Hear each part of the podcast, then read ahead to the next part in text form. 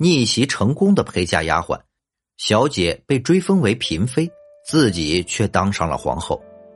这位传奇女子便是宋福金。通过对唐末历史进行了解可知，受战乱动荡的影响，早年期间的宋福金流落他乡，从此过上漂泊无依的生活。可就在走投无路之际，宋福金却得到升州刺史王荣的救助，从此获得安稳生活。在此后的日子里，宋福金便被王蓉带回府中，并成为王家小姐的贴身丫鬟。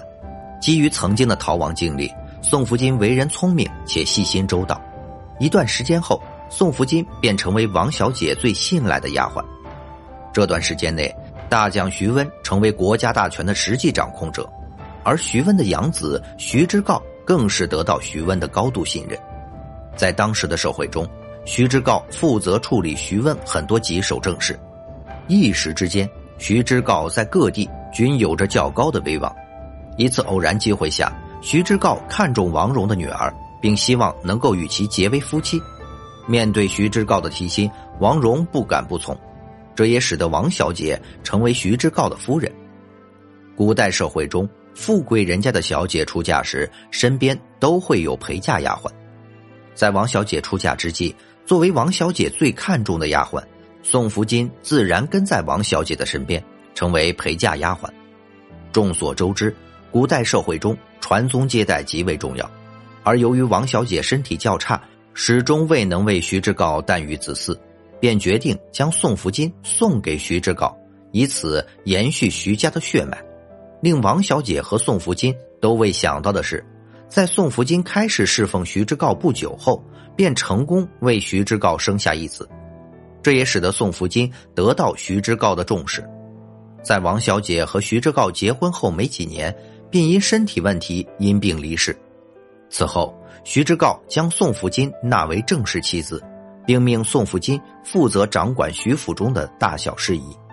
尽管宋福金的出身并不是很好，可在治理徐府事宜的过程中，他却有着非常突出的表现。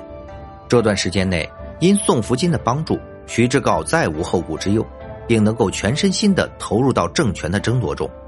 此后，徐志诰成功平定朱瑾之乱，并对徐温的权势进行架空。为了能够成功夺得政权，徐志诰付出了十余年的努力，最终在公元九三七年。徐志诰取代南吴称帝，正式建立起南唐统治。当徐志诰成功登上皇位后，将王小姐追封为妃子，而宋福金则被立为后宫皇后。至此，曾经的陪嫁丫鬟逆袭成一国之母，享受着至高无上的荣耀。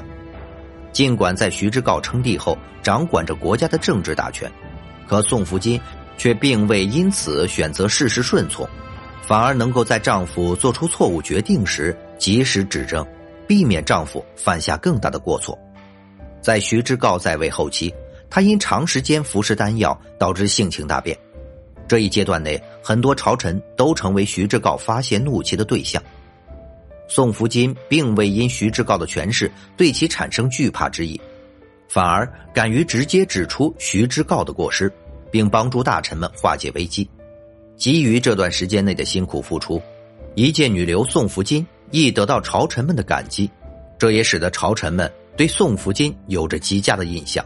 公元九四三年，徐之诰因病离世，此时担心新帝政权不稳的大臣们便联名上书，请求宋福金掌管朝政。虽在古代历史中太后掌权之事并不少见，可宋福金却并不愿意干涉儿子的发展。反而将大权全部交于儿子手中，自己则从此隐居深宫。自徐之诰去世以来，宋福金便整日陷于悲伤痛苦的情绪中，最终在公元九四五年时，宋福金因病离世，并被葬入徐之诰的陵寝中。虽最初的宋福金地位卑微，并未拥有显赫的出身，可后来的他却能凭借不懈的努力，逐渐提升自身地位。并得到周围人的一致认可，可以说宋福金人生的成功与其自身的拼搏与奋斗密不可分。好了，以上是本期的内容。如果您喜欢我们的节目，欢迎订阅、点赞、转发，感谢大家的支持。